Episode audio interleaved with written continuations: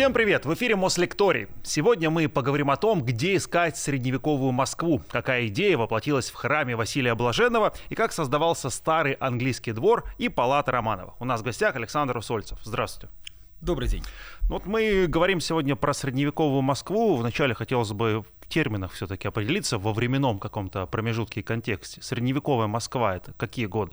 Это очень растянутый период, в целом, который, ну, условно, в России, можно сказать, даже а, немножечко дольше был, там, кто э, говорит, что до эпохи Возрождения, кто там пишет, э, что это все там до эпохи буржуазных революций в Британии, то есть то, что у них называется, у нас называется буржуазная революция, там у них называется вообще никакой не революция, у них называется это гражданские войны, там, civil wars они пишут везде у себя в, в исторических источниках. И э, в Москве, ну, в частности, Москва, строго говоря, город, который основан был прям вот, ну, прям, можно сказать, в разгар Средневековья. То есть 12 э, век, первое упоминание в летописи, а, и то э, это упоминание, оно такое «приди ко мне, братья во Москов», то есть уже понятно было, что там что-то крупное, как минимум крепость, было. И э, сколько до этого э, жили на территории Москвы, ну, достоверно, можно сказать, неизвестно, но тем, тем более, что ранние находки есть там и в музее Москвы, археология, которая еще к доисторическому периоду нас относит, и в историческом музее, то есть, то есть ранние находки зачастую даже не на территории исторической Москвы, а, например, по нынешним спальным районам. И э, вот э, город, основанный в Средневековье, он во многом как раз так и развивался. Э, как многие средневековые города, когда у нас говорят, что Москва европейский город или там азиатский, то есть абсолютно вот под то, что как модно сейчас говорить, там урбанистики, чисто вот европейское развитие, город-крепость. И, э, ну, когда мы говорим, что в России, можно сказать, там, стилистически даже все затянулось, мы, ну, условно можно сказать, что стилистика все-таки э, средних веков, э, вот этих вот э, бородатых мужчин и крепостей, она затянулась, ну, где-то даже до, условно, можно сказать, до эпохи Петра Первого. Если брать стилистику, у нас вот у нас часто такое преломление интересное сознание происходит, то что когда мы видим, например, нам показывают а, кижи или какие-нибудь деревянные постройки севера, и мы такие, вот, вот она, Русь-то вот такая средневековая. Это 18 век. Уже там Петербург стоит, уже строятся дворцы, уже там а, фонтаны а, бьют в Петергофе, а а там совершенно параллельная история, как будто бы вот стилистика абсолютно из старого времени. Так что э, в той же самой Москве, ну, у нас в 17 веке еще, если поговорить про постройки, вполне себе средневековые постройки, которые вот похожи были там на те же самые палаты или даже не сохранившиеся деревянные постройки, абсолютно город был такой средневековый. И э, вот тут тоже интересный момент, то что, э, э, ну, у нас вот этот вот сломан сильно произошел, а, конечно, который, как говорят, что вот в, в Петровские времена, что вот у нас все европейское пришло, европейская там организация, европейские там традиции, европейская архитектура. А, Москва этому очень сильно сопротивлялась. Ну, во-первых, не столичный город на тот момент уже был, а Петр I перенес столицу, а во-вторых, все-таки Москва была более патриархальная, очень много было старых родов, которые, в общем, не все хотели переделывать свой быт а, и если внешне, может быть, там на выход одевались и даже как-то соблюдали какие-то традиции, навязанные сверху, то э, в быту, понятно, это все было как вот, вот как у нас вот жили наши там под, предки еще там два века назад, так мы будем а, продолжать. И даже, ну, собственно, так же и строили. А, и а, для нас, опять, вот когда мы говорим средневековая Москва, как он город этот выглядел, как вообще все было устроено в нем это немножечко, у нас опять есть такое преломление, которое мы воспринимаем, вот палаты, вот старина. На самом деле палаты это скорее было, ну, скорее исключение. То есть а, каменные палаты в старые времена это что-то такое, ну, очень дорогое, очень прям а, выдающиеся, и только самые там богатые или только самые какие-нибудь знатные могли себе построить нечто такое. А большей частью город-то был деревянный. То есть не зря Москва и потом, даже позже, даже уже в 19 веке, а какое там средневековье, все равно большей частью сгорела в пожаре 1812 года. И а, там, пока фабричное производство кирпича у нас не наладилось, там в тех же самых мутищах, а, массово вот так вот застраивать каменными постройками Да, за, да зачем? Потому что у тебя лесов полно вокруг, вот тебе дерево, пожалуйста, строй, э, строй как хочешь. Э, тебе построить какие-нибудь богатые терема из дерева гораздо выгоднее, проще и даже, ну, не побоюсь слова, как-то душевнее, что ли, тогда считалось. Это э, что в деревянном доме, ну, дом дышит, то дом какой-то более такой ближе к природе. В каменном, ну, камень еще попробуй, попробуй в нашу зиму, зиму там протопи, его там хлопотно содержать э, более сложно. То есть, да, конечно, есть риски пожара всегда в деревянном доме, но а, каменные палаты как-то, ну, это уже такой, ну, большая гордость и огромная растрата а, то есть так раз в поколение, в не, а то и в несколько поколений кто-то вот э, построил из знатных людей, и вот дальше все там а, по очереди живут. Это даже, кстати, интересная традиция, а, особенно вот в Сибири некоторые, в, в Тюмени, например, там видно, что какой-нибудь сарай каменный стоит во дворе, а э, дом основной жилой деревянный. То есть какой-нибудь, не обязательно уже терем, конечно, то есть сохранившийся с 19 века, э, уже даже не терем скорее. Но просто вот, ну, в, в доме в деревянном ты, ты сам живешь, тебе при, там приятно, комфортно, а вот э, сарай, ну, сделаем его из камня, раз, раз построили, и вот нам на, на 100 лет точно хватит, чтобы больше не заморачиваться. То есть я правильно понимаю, что границы вот эпохи, они э, завязаны с, больше на архитектуру, да, на какие-то архитектурные изменения, новшества именно в, в строительстве? Ну, с точки зрения, если мы говорим внешнего облика города, то, конечно, э, на нас больше всего влияет архитектура. Архитектура это же, ну, не зря к ней всегда такой интерес и всегда такое внимание приковано и во всех там учебниках, потому что это самое близкое для людей из искусств.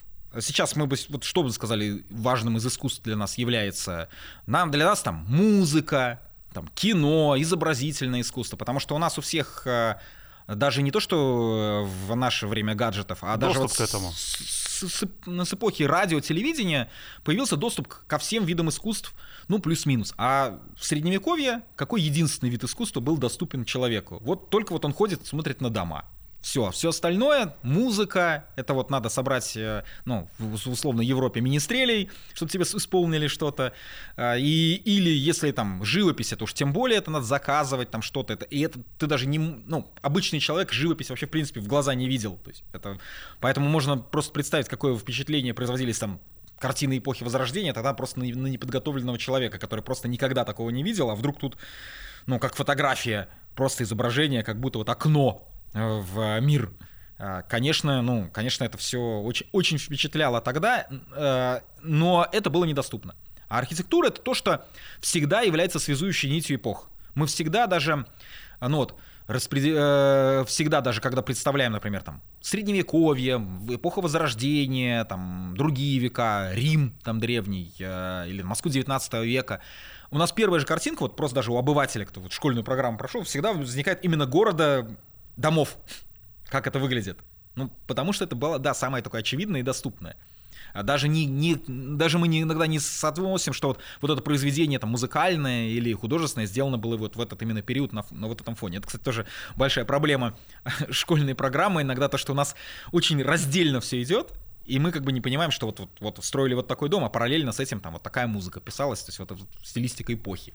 Мы сегодня с таким большим уважением, вниманием относимся к старинной архитектуре, а вот интересно, в средние века у людей был запрос на вот это вот уважение к старым постройкам того времени? Или люди не интересовались никогда, не восхищались этим? А вот как раз э, средние века, почему назвали средними? Потому что э, была такая ну, не, даже я не побоюсь слова, идеология, что вот это века такие какие-то между чем-то и чем-то.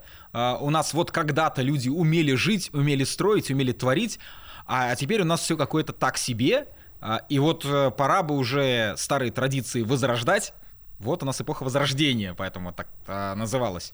И более того, даже в эпоху Возрождения скорее а, была идея, что мы будем заново делать вот в старой стилистике, а, возродим старые традиции, но не, скорее даже не восстановление именно старой архитектуры это не только у нас очень любят плакаться, что вот, вот нас вот там, у нас мы что имеем, не храним там и прочее, а, но эта история была и в Европе.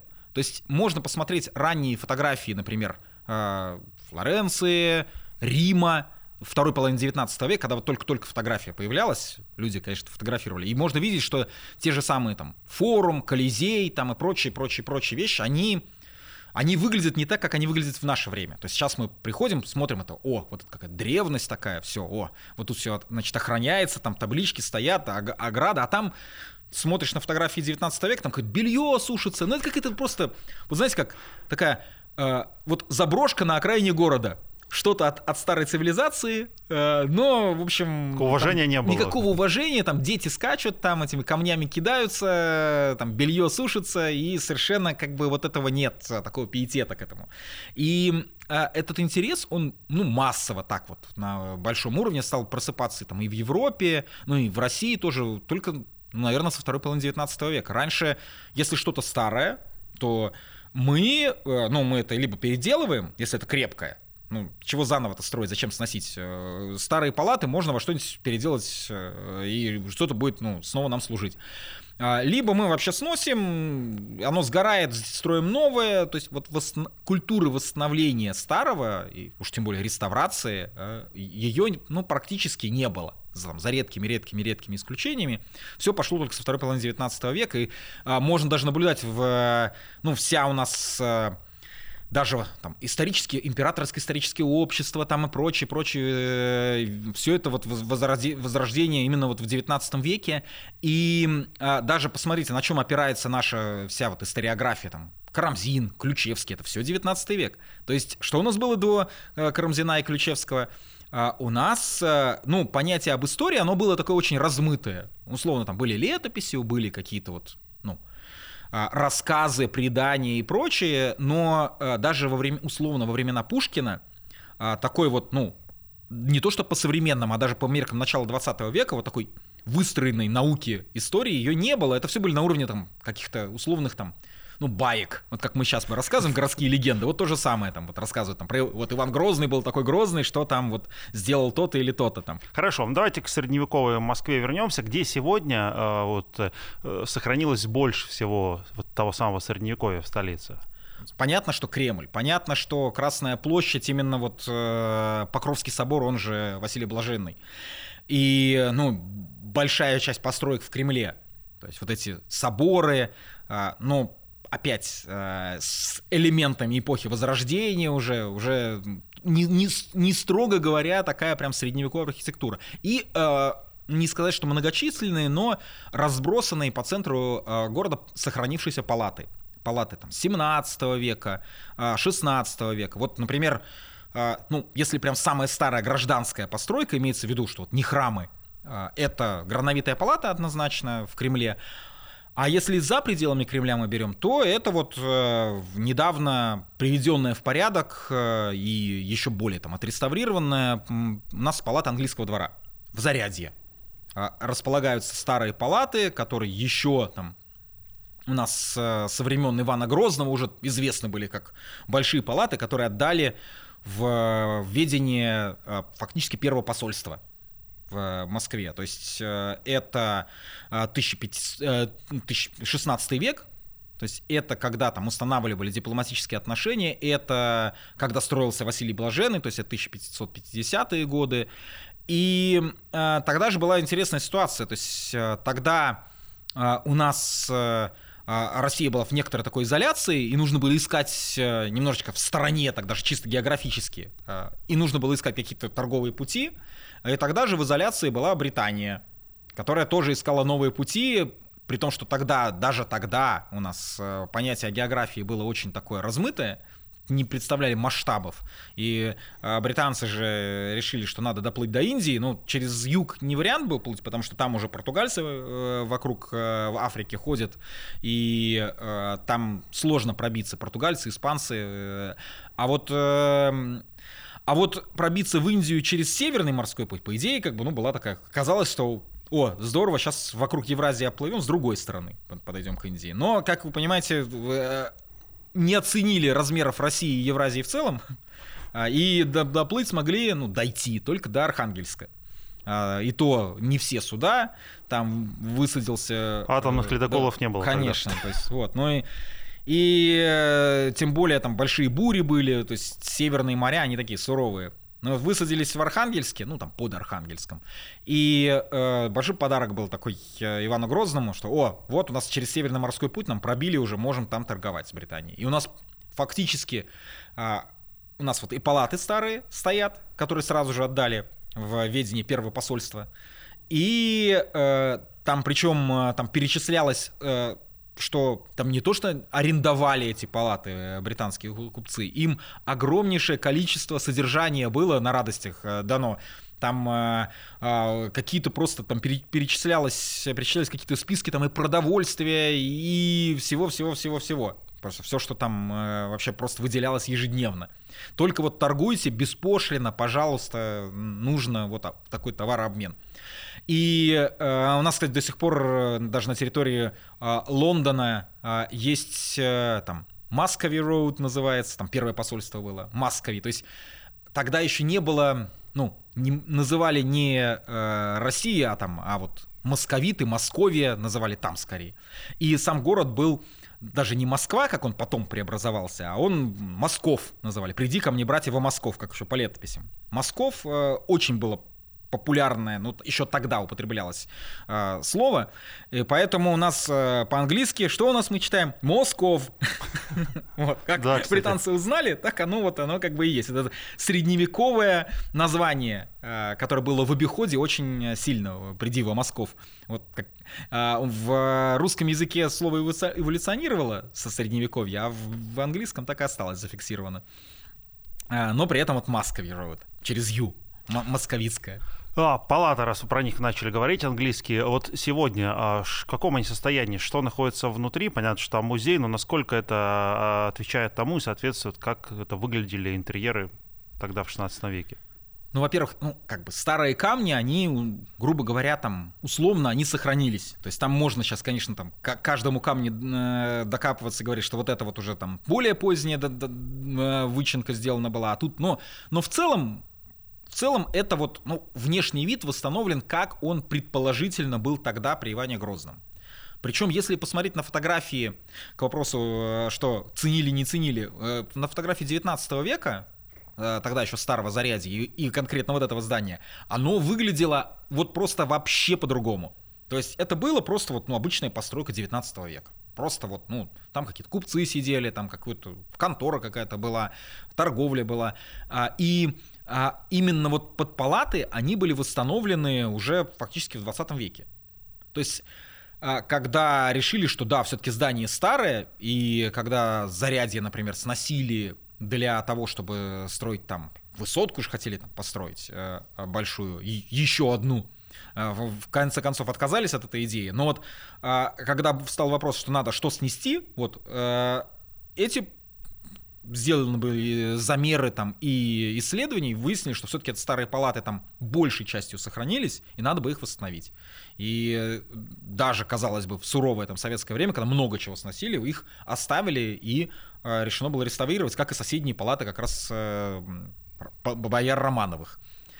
И, э, э, ну, сейчас, конечно, мы не можем точно сказать, как это выглядело прям в точности.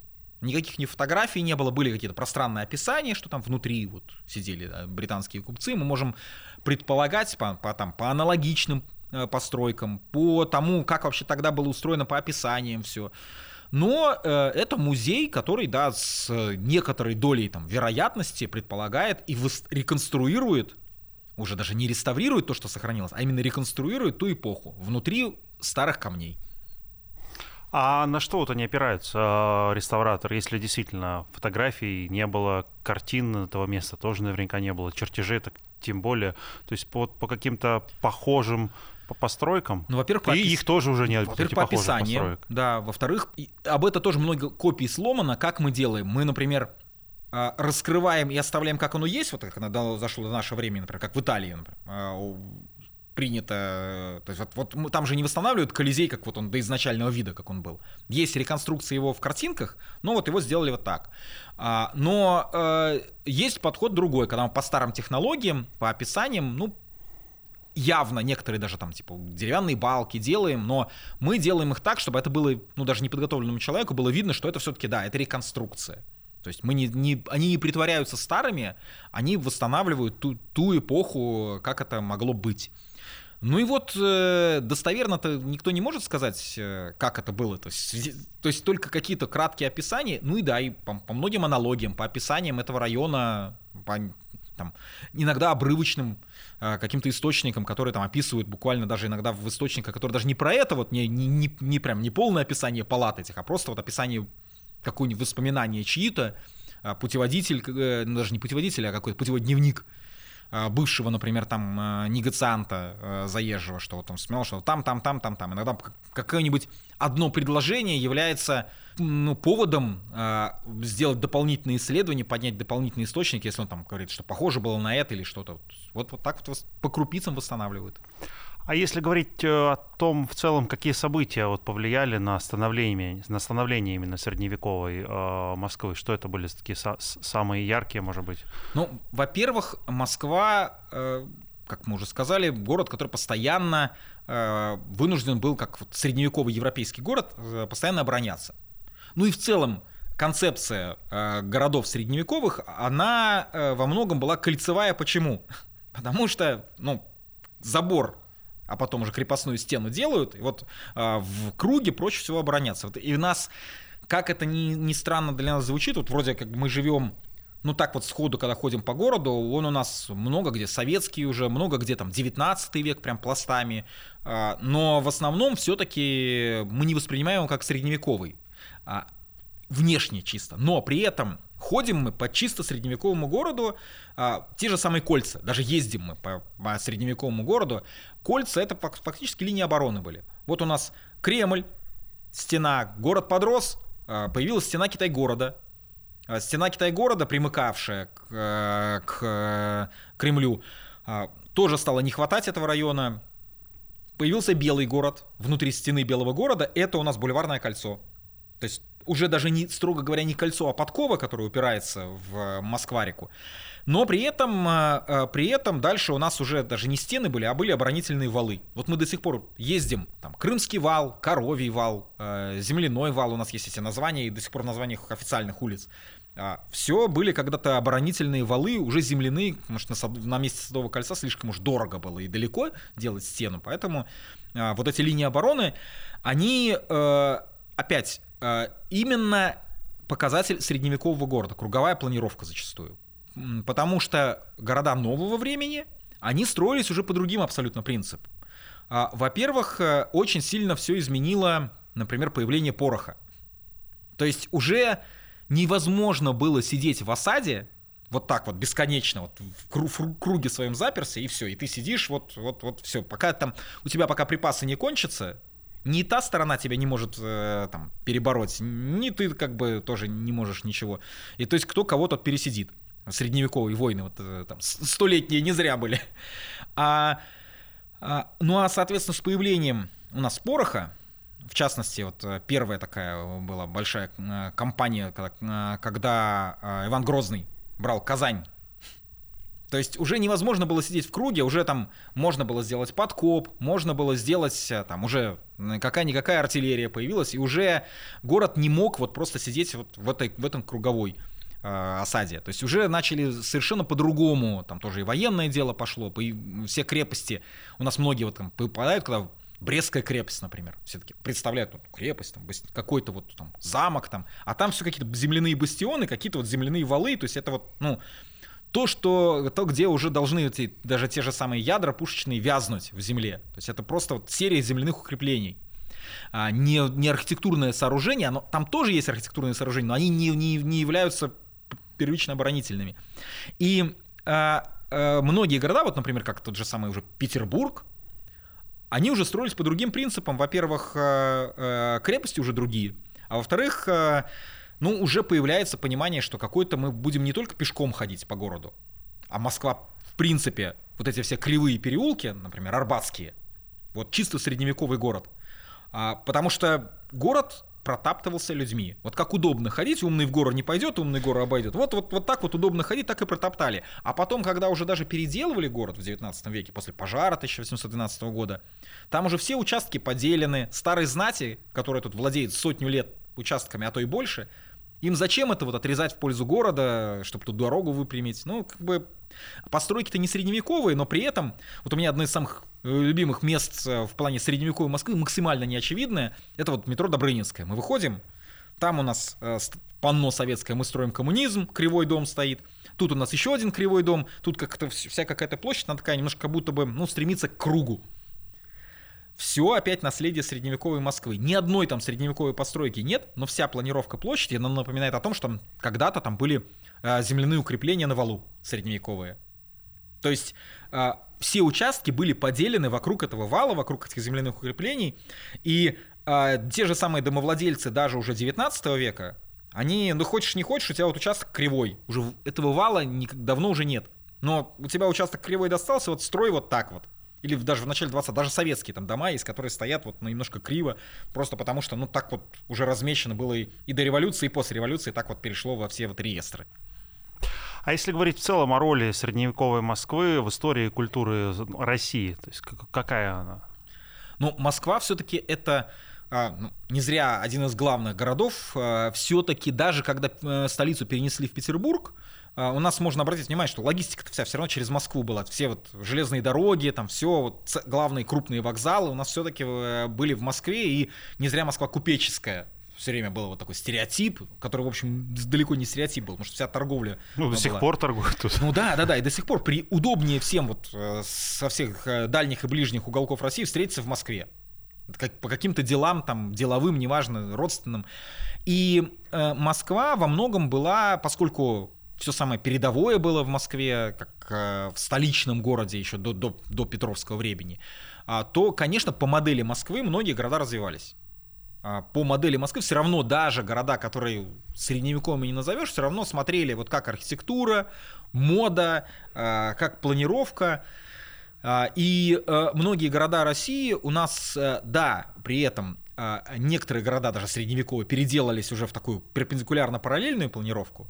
И, казалось бы, многие города, которые у нас должны быть древнее Москвы, там условный, там, да не знаю, даже там Ростов Великий там, и прочее, они уже как вот уездные губернские города в Екатерининские времена переделались вот под перпендикулярно параллельную или лучевую структуру, вот он так уже переделан, ему там дали какую-то такую планировку более современную. А в Москве как раз вот именно вот эта патриархальность, она именно благодаря старым родам, она осталась.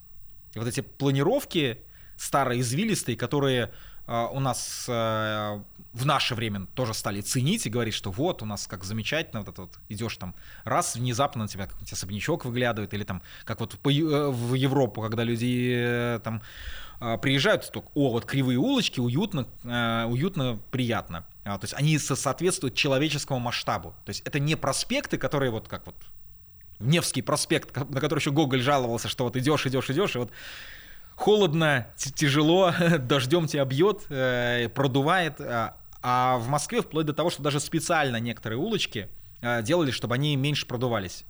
Так вот строили, в том числе даже те же самые там дворяне, э, чтобы, ну, чтобы сквозняков поменьше было. О людях думали тогда уже. Конечно, тут человеческая урбанистика такая.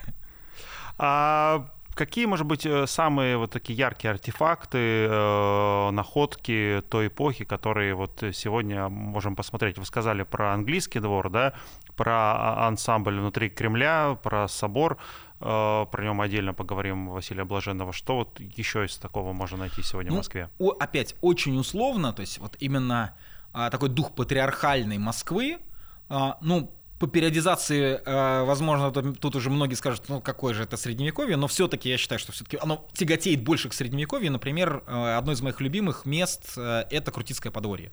Тем более, что вот буквально недавно его очень, опять удивительно, недавно его недавно, очень хорошо отреставрировали. То есть там прям и, ну, булыжник уже, конечно, более поздний, но там и изразцы, там и э, галерейки и прочие, прочие, прочие вещи. Совершенно потрясающее место, которое, будь оно в каком-нибудь другом городе, неважно, любом городе России, даже миллионники, это была бы главная визитная карточка региона, это вообще было бы просто вот ну, наше достояние и наше все. Москва, поскольку такой огромный, сложный город, в котором есть там и Кремль, и много чего другого, э, э, ну, просто происходит переполнение информации, и ну, невозможно миллион условных брендов создать. Всегда все-таки какие-то главные выделяют. И э, поэтому Крутицкое подворье, оно немножечко так в стороне находится, вот э, в районе там Пролетарской метро нынешней. А, и вот это место, которое прям однозначно, если, если вы там не были, то точно надо просто все бросать и ехать. А, тем более, что сейчас там, там и музей открылся, и как бы вот эту средневековую Москву во многом там иногда даже мероприятия проходят, там и на Масленицу и прочее, там какие-то вот реконструкции тоже можно это все посмотреть совсем, совсем прям рядом э, с центром.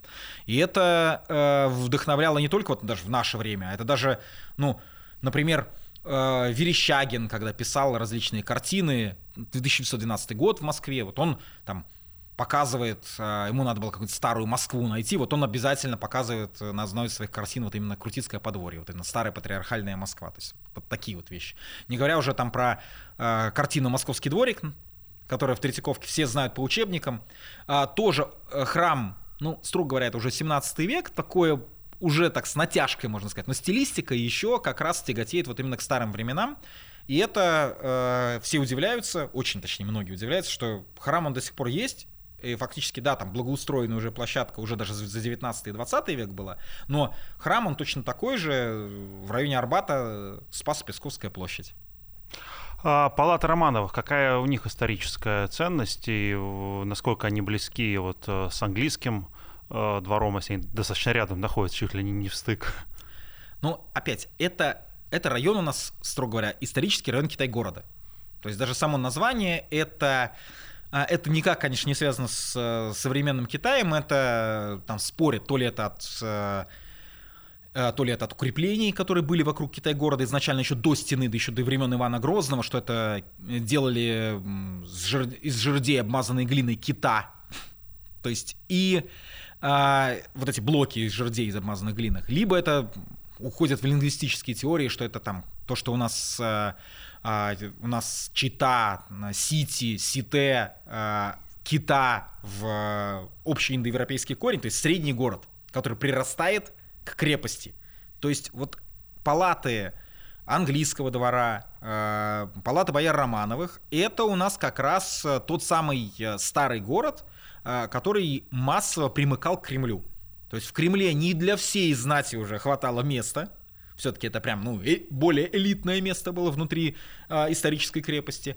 А вот э, рядом, на, на непосредственно примыкающих территориях, но, но уже потом внутри укреплений, внутри стены, тоже грубо говоря, там, более безопасно жить, а, потому что до времен Ивана Грозного Москва, в принципе, довольно так регулярно страдала в истории от различных набегов.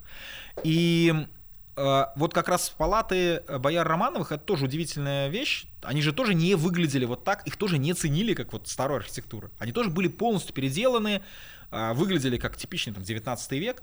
И их отреставрировали, ну, особенно их отреставрировали, там, начали уже во второй половине 19 века, но особенно, конечно, там, главное эпохальное событие было при Николае II, это 300-летие династии Романовых, а вот у нас палаты Романовых, вот наша колыбель, одна из наших, там, колыбелей, а, где, э, ну, а по одной из, возможно, просто там, версий, что чуть ли не сам основатель династии Михаила Романов э, родился, но это вот, ну тут уже как боярам Романовым принадлежало, он там жил, ну, наверное, там и родился, то есть примерно, примерно такая логика, но так или иначе, э, их а, восстановили, там, особенно там, музей сделали к юбилею, к 1913 году. И даже в советское время уж как там к царскому наследию плохо не относились, а, даже все равно нашлись смелые инициативные люди, которые эти палаты ну, отстояли, что мы не будем это сносить, и даже музей мы не будем закрывать.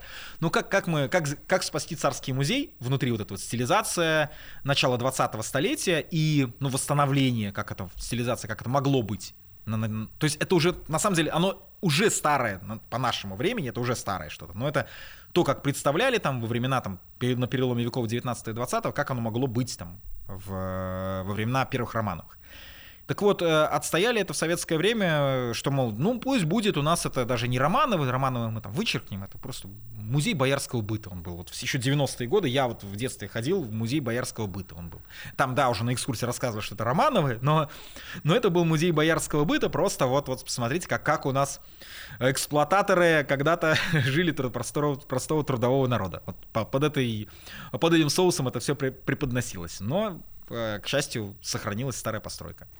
Ну, вот я там был внутри, и, конечно, не, не, не скажешь, что по сравнению с нынешними постройками, да, я вот не понимаю, насколько это было жилье ну, не знаю, э, элитное было тогда понятие это, жилье? Это было супер элитное да? жилье. Потому что все-таки очень маленькое, очень тесное, очень низенькое. Кстати, вот проемы я там на корточках практически проходил, или они уже со временем просто такие стали?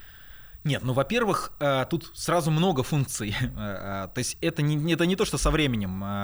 Многие говорят, что вообще у нас люди были ниже там, но тут есть такая теория. Есть теория, даже не теория, а как бы тоже средний рост, он немножко все-таки подрос.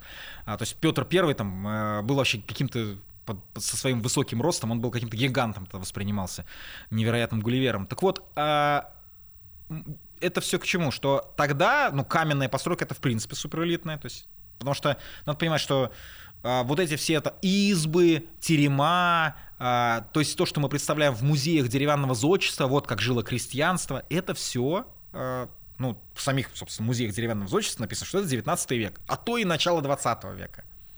То есть а в средние века э, зачастую все было еще беднее, топили по черному, этих печек еще таких не было кирпичных, э, топили по черному, то есть он вот он, и соответственно э, нужно было, то есть у, вот у бояр Романовых, у них, понятно, были голландские печи. Это, уж, это просто, это не что-то невероятное. Это, а, это могли позволить себе только самые-самые-самые богатые. И, во-первых, э, маленькие помещения, ну, протапливать это все нужно все это дорого протапливать, это, ну, мороки просто много, там, да, вот дворник какая-то этим занимается, но все равно.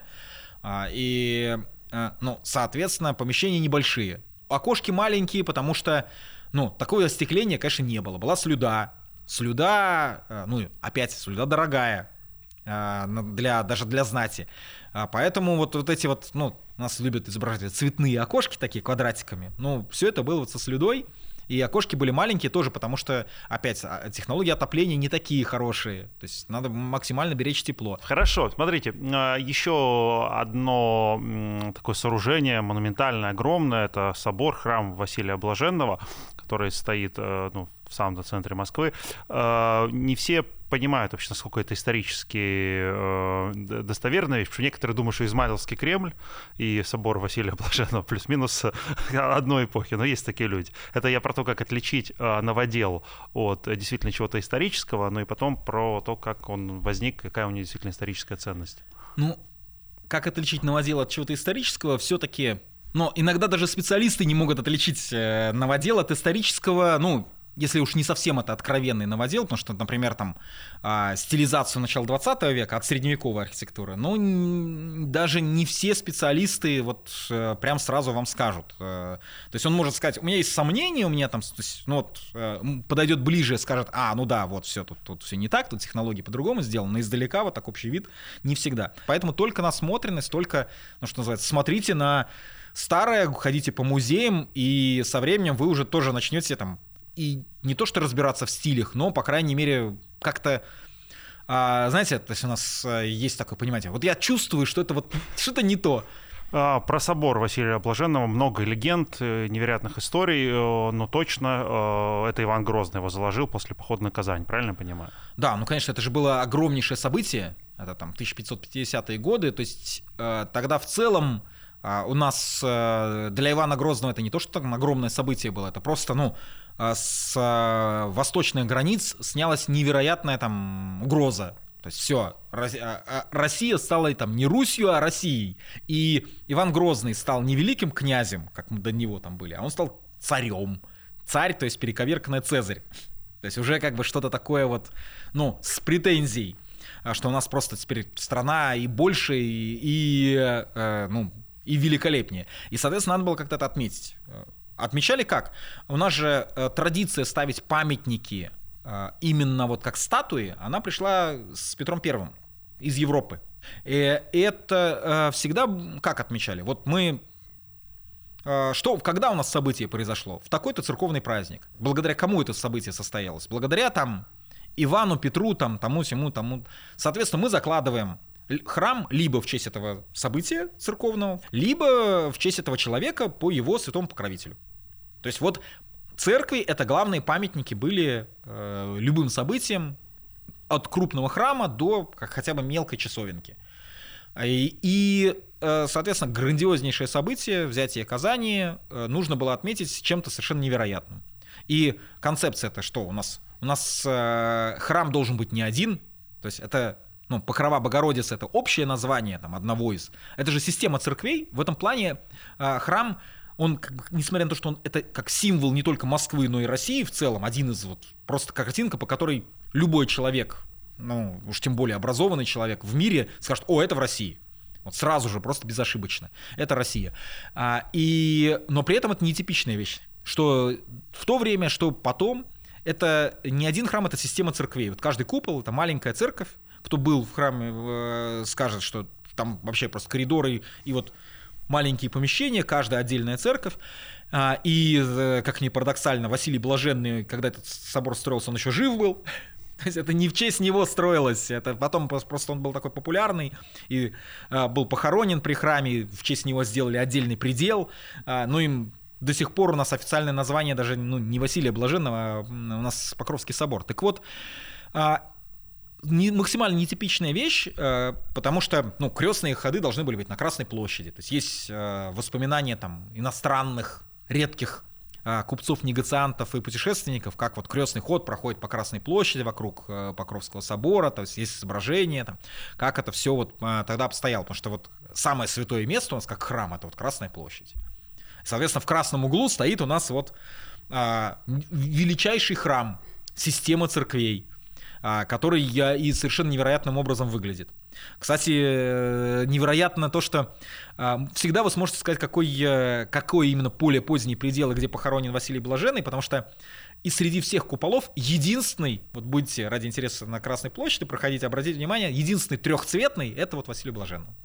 То есть все остальные двухцветные. А такие вот цвета диковинные, яркие, они изначально были или это уже что-то современное? И это, это не при Иване Грозном было. При Иване Грозном считается, что он двухцветный был. Но так или иначе цвета появились уже ну, потом. Силь, сильно, сильно позже, уже не при Иване Грозном. То есть решили во время, ну как вот... Опять, это опять к вопросу о том, что как относились к старому. То есть, по идее, в наше время сделали бы ну, какой-то храм, даже просто постройку. Постройке сто лет, она старая. Надо ее восстановить под изначальный вид, ну, как бы отреставрировать, восстановить, укрепить.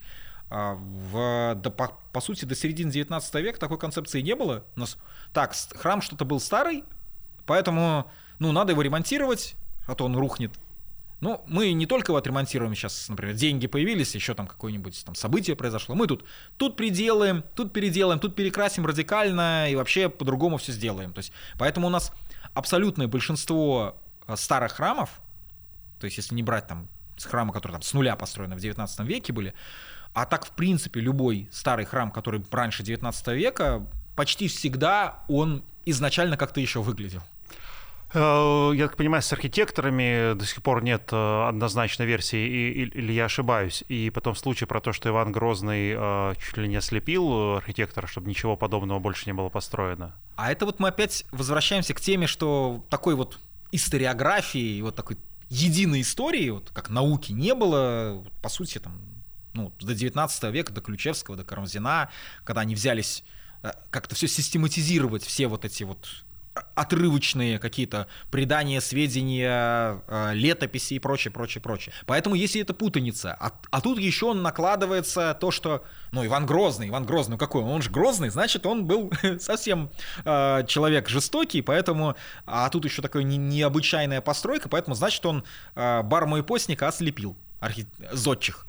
Конечно, сейчас, э, э, если серьезные источники почитать, там везде пишут, что Барма по прозвищу Постник, один зодчий, который, э, судя по всему, еще и с каким-то европейским опытом был, потому что, опять, чисто даже не то, что внешний вид, а чисто технологически таких вот построек, вот так вот сделанных, э, ну, нужен был какой-то опыт взять еще откуда-то. Э, и он, э, ну, просто так вот он не мог родиться, даже какие-то элементы там, которые вот использованы. То есть это вот предполагает, что он где-то еще тоже то ли образование получал, то ли строил, то ли как-то общался с, с разными другими, более, может, продвинутыми специалистами на тот момент. И построил что-то, нечто свое, совершенно тоже удивительное. И, ну, в любом случае, он, э, ну, достоверно известно из других источников, что он потом строил там и в Казани, и потом в других городах там привлечен был в строительство. То есть, ну, крайне маловероятно, что он был э, ослеплен. То есть, но вот легенда о таком суровом царе, она как бы в народе была и э, даже вошла во многие путеводители. Спасибо огромное вот, э, за этот рассказ. Мы дали сегодня нашим зрителям ну, несколько точно наводок на такие старые, одни из самых старых мест э, столицы средневековой. Если вдруг кто-то еще их не посетил по каким-то причинам, обязательно это нужно сделать и посмотреть, пока это все есть э, и в таком прекрасном виде находится. Спасибо за рассказ, спасибо, что были вместе с нами. Спасибо.